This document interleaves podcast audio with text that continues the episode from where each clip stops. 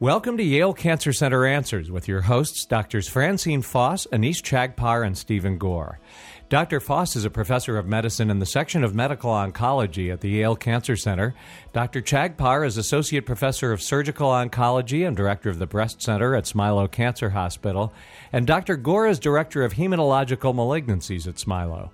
Yale Cancer Center Answers features weekly conversations about the research, diagnosis, and treatment of cancer. And if you'd like to join the conversation, you can submit questions and comments to canceranswers at yale.edu, or you can leave a voicemail message at 888 234 4YCC. This week, you'll hear a conversation about cancer metastasis with Dr. Don Nguyen. Dr. Nguyen is Associate Professor of Pathology at Yale School of Medicine. Here's Dr. Anees Chagpar.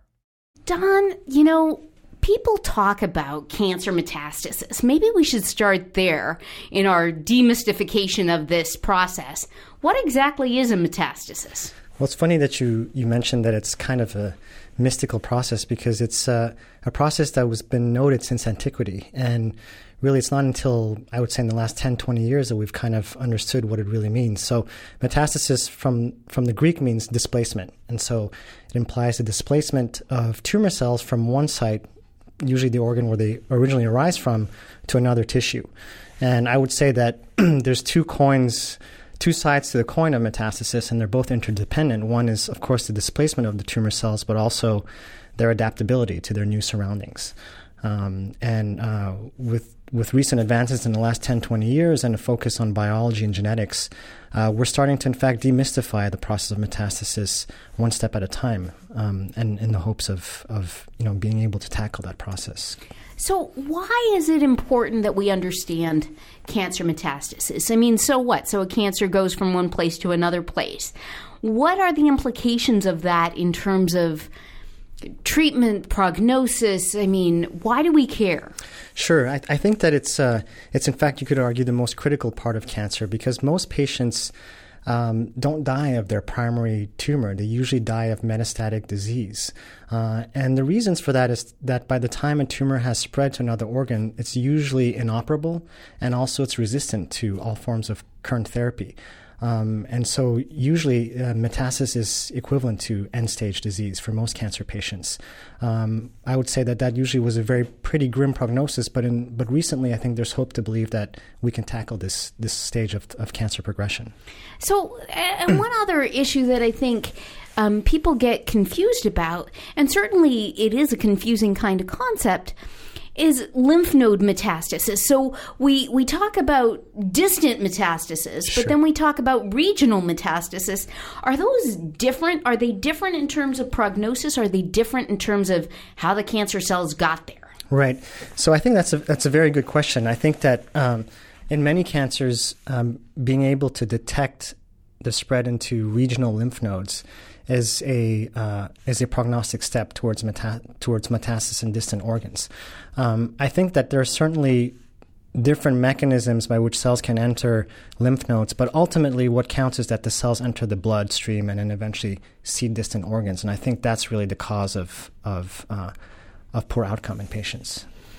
And I, I do want to get to how this whole process works, but I thought, you know, while we're at it, let's just tackle a few of the, the common questions that people ask. So, if you have a needle biopsy, for example, and you disrupt a cancer, can't you force that cancer then to spread and then it'll metastasize all over the body? And yet, our doctors do that all the time to make diagnosis. Like, what's going on there? Right. So, I think that one very fascinating aspect of metastasis is that uh, although some cancers are more aggressive than others, generally speaking, we know that metastasis is actually very difficult to occur. So I think that if we take the example for breast cancer, we know from research that only one in 10,000 tumor cells that gets into the bloodstream can actually form a metastasis. And that's actually good news because that means that there's this window of time uh, that can be very long uh, before which a metastasis can form. And so, if we could identify that window of time, I think that we could uh, potentially, you know, prevent the disease from reaching its full stage. Um, and so it's really an, a very inefficient process in the first place. And so just simply disrupting cells mechanically through certain surgical procedures does not necessarily mean that the patient will develop metastases. Yeah, and I guess it harkens back to something that you started to allude to earlier, which is that cancer cells also have to kind of set up shop Absolutely. Uh, in their distant place, um, Right, right. and they they may not they may not be in the appropriate soil for that seed to take Absolutely. take hold. Yeah, you refer to a very um, uh, long-standing concept from the 1800s, the seed and soil hypothesis, and that really it's in a botanical analogy, which is that cancers are kind of like seeds, and we know that you you can spread. You know, f- seeds for different flowers all over the place, but they'll only grow in certain climates and certain conditions, and it's the same thing for cancer cells. Um, like I mentioned back to the initial uh, my initial point about metastasis, there, there's two facets to this. One is the displacement of the tumor cells, and secondly, their their adaptation to their new surroundings. And you know, Don, the other the other question that I want to get uh, get to before we start talking about how exactly this process of metastasis works, as we try to define what a metastasis is. You know, you had mentioned that um, part of this whole process is cancer cells getting into the blood, right? Well, what about people who have blood cancers? Is that automatically metastatic? Well, again, um, so we we know different types of cancers have different ways of uh, metastasizing and have different disease prognosis. Cancers of the blood don't metastasize as frequently as, as solid tumors, for instance. And again, I think that has to do with the fact that metastasis is this multi step process. So getting into the blood is only one of the steps necessary. Um, one might argue that the more difficult step is, as you mentioned, the ability for cells to set up shop in this very different in this very different environment. And so, if if cancers start uh, from blood cells, um, that's kind of their original home. That's right. As opposed to to, to spreading other places. So. So that's good. So I think that we've kind of focused now on what exactly we're talking about because what we're really talking about is how cancers from a solid organ, something like lung, breast, colon, prostate, um, get into the bloodstream and set up shop other places, uh, which is really important in terms of prognosis. So take us through how exactly that happens. How does how does a cancer cell decide that it's going to metastasize? Are are cancer cells kind of pre-programmed to think that way or is that the the mission of all cancer cells is eventually they should metastasize Right. So I think that cancer can be viewed more as a Darwinian process. I don't think the cancer cell wants to go somewhere. I think that that happens through natural selection. And so if we take an example of breast cancer, for instance, or lung cancers, which can um, spread to the brain and to the bone, I think what you would have is a number of, um, if we go through the steps of metastasis, a tumor will acquire a, no, a number of genetic changes, uh, some of which will allow the cells to outgrow their their initial area.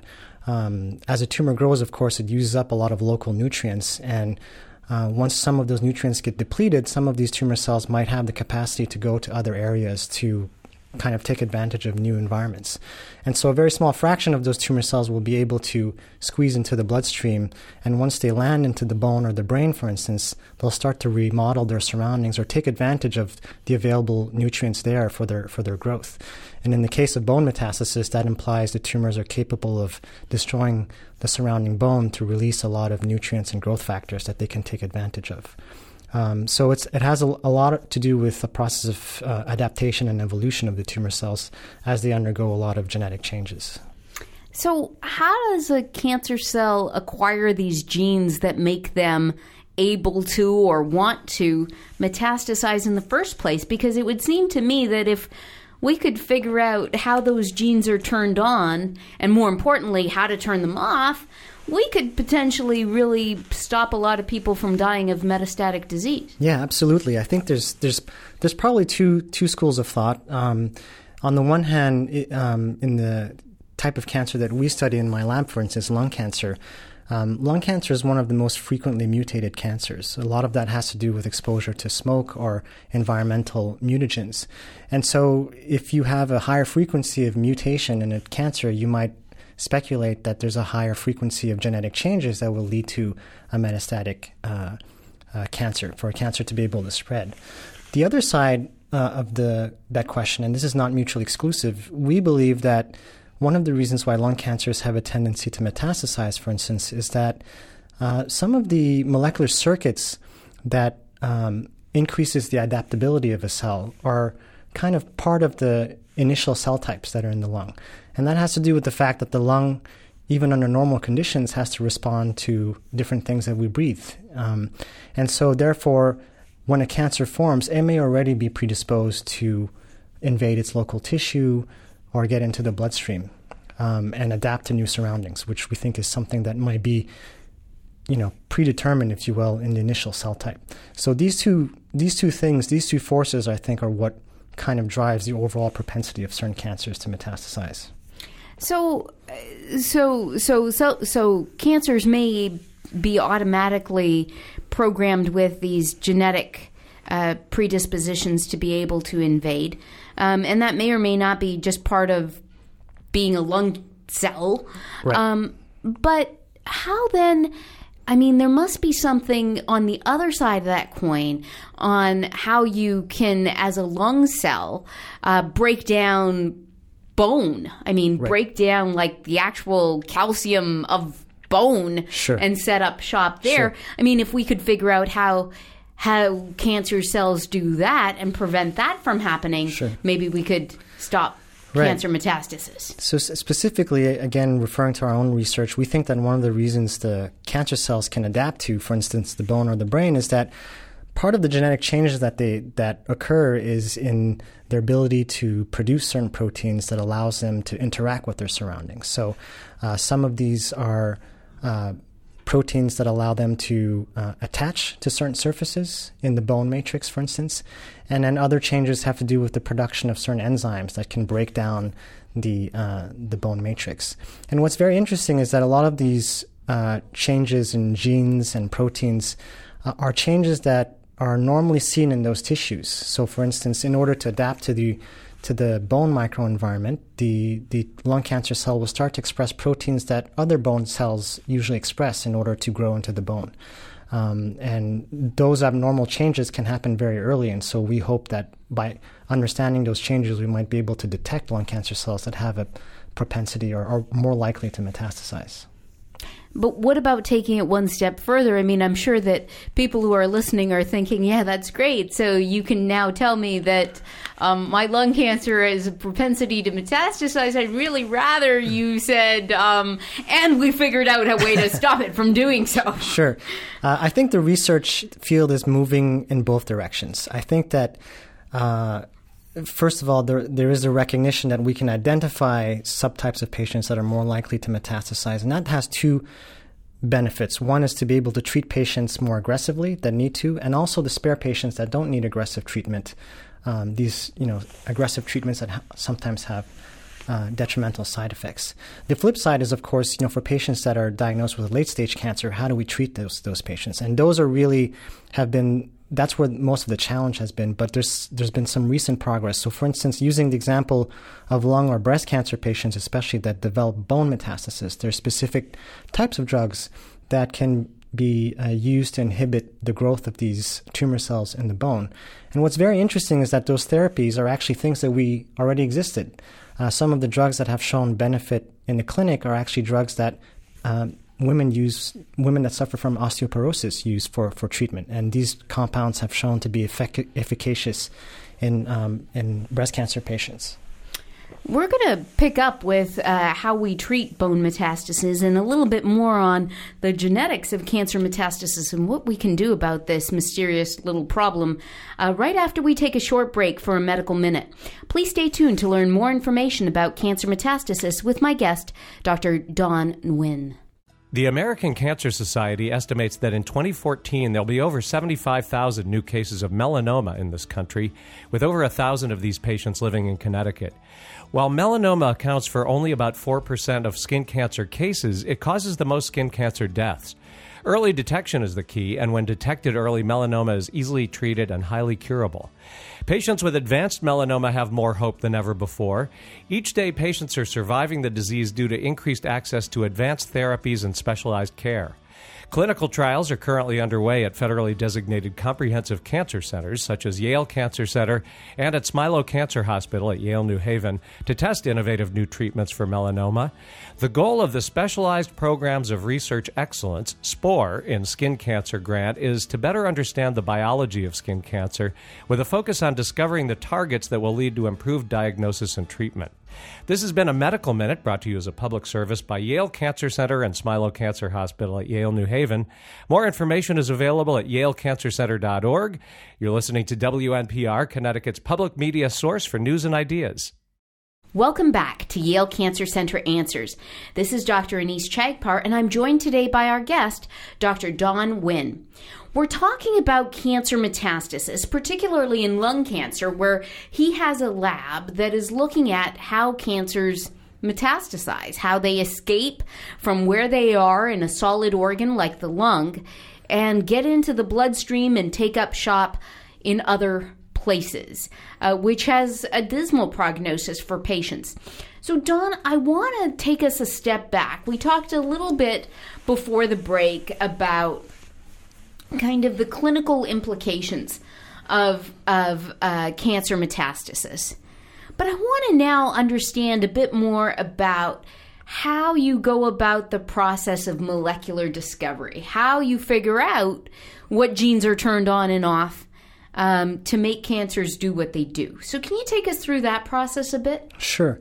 So, um, in our lab, we, we start with the uh, assumption that everything has to start from patient material. I think that's where the most information, the most useful information can be gleaned. So, given the genetic complexity of cancer as a disease, we use um, a lot of high end level computational analysis of human material. So, so for instance, uh, patients that undergo surgery, typically early stage patients where their tumors are removed, we have access to uh, sample sets where those tumors have been analyzed at the gene level to look at, um, you know, broad ranges of abnormal uh, patterns of genes that are either increased or decreased, or genes that are mutated.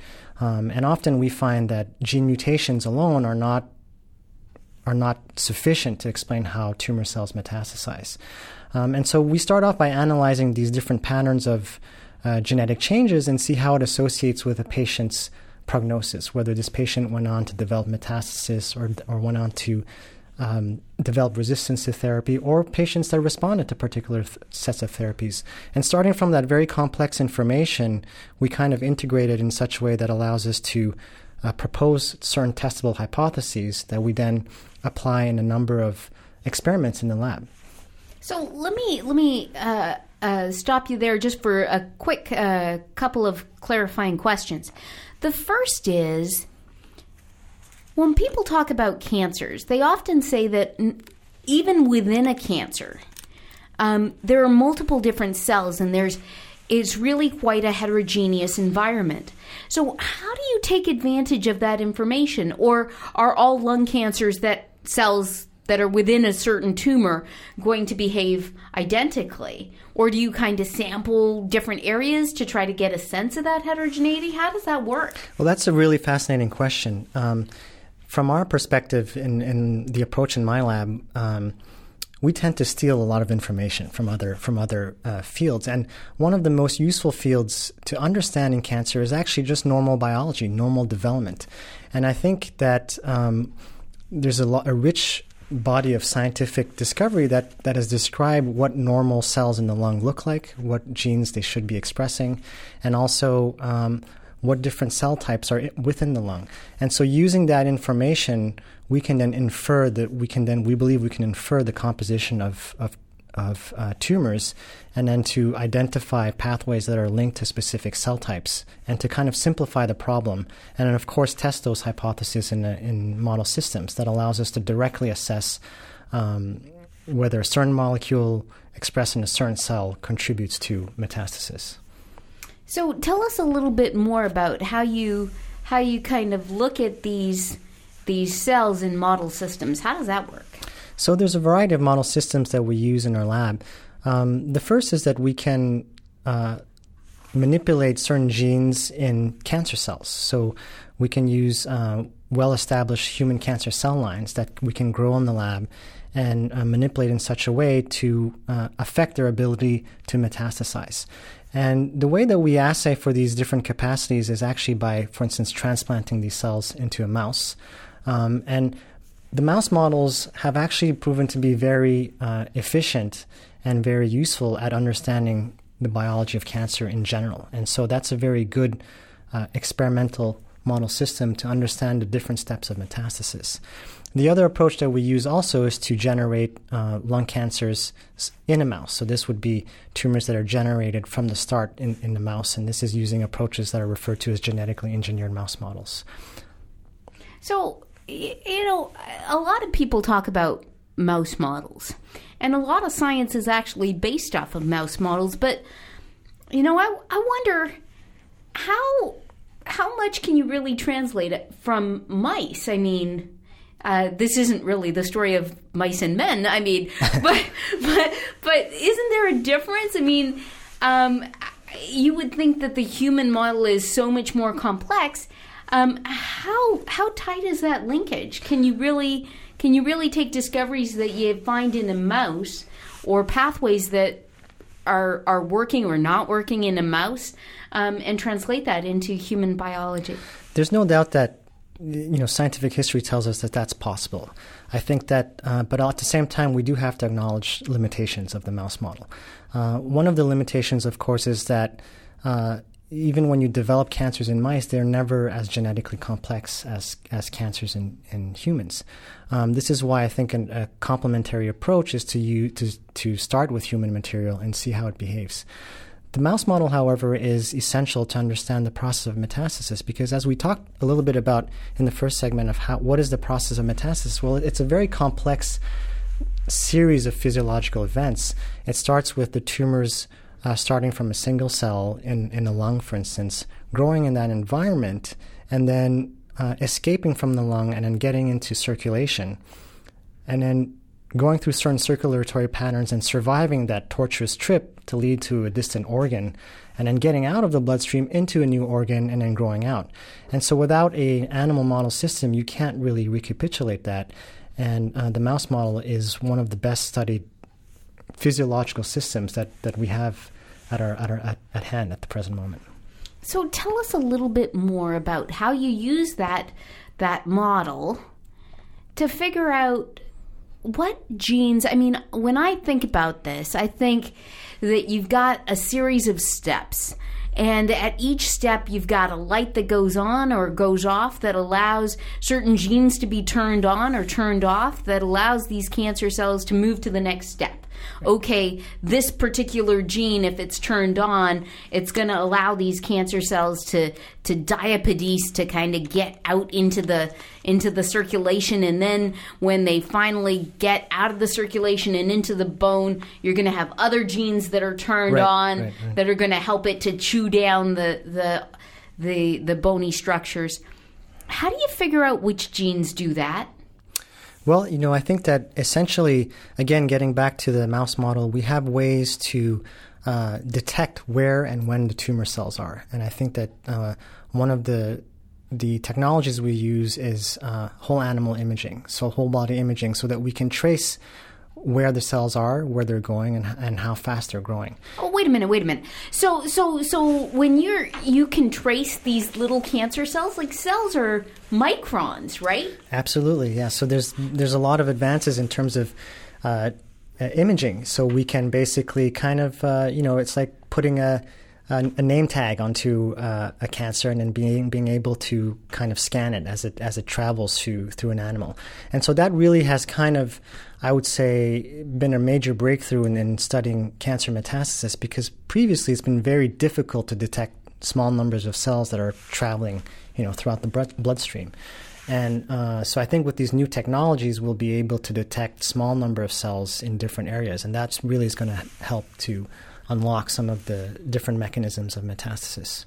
And so once you identify where these cancer cells are, where they're traveling, how then do you still I mean, so okay, so now you know that the cancer cell went from the lung, it's now in the bloodstream and then 5 minutes later, okay, now it's it's you know knocking at the door of the bone. How do you know what genes are turned on, even when you know where these cancer cells right. are? So, so it gets uh, again to being able to detect when and where the cells are. Once you're able to do that, you can sample these tumors and then use some of the genetic uh, technologies that I've described previously to identify what changes are associated, for instance, with cells that are sitting in circulation, what changes are associated with cells sitting in the bone or the brain microenvironment, and which changes, uh, which of those changes appeared very early as the tumor grew in the lung. Because one of the things that I want to emphasize from our research that we're finding is that a lot of the changes that are detected and required for these different later steps for cells to grow in different uh, sites can be detected in, in early stage tumors. And we think that that provides an explanation for uh, the fact that a, a, significant proportion of lung cancer patients, even though you can detect their tumors at very early stages, will go on to develop metastasis fairly quickly.